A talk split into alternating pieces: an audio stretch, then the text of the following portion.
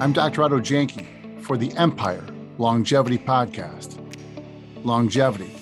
In other words, I was taking the time the other day to look up the word longevity in other languages just to see what those words are. I have some free time on my hands. it's really quite fascinating the words that are used for what we in the English speaking world use for longevity. And I won't go through the pronunciations in each of those respected countries or cultures because I don't want to make them mispronunciations.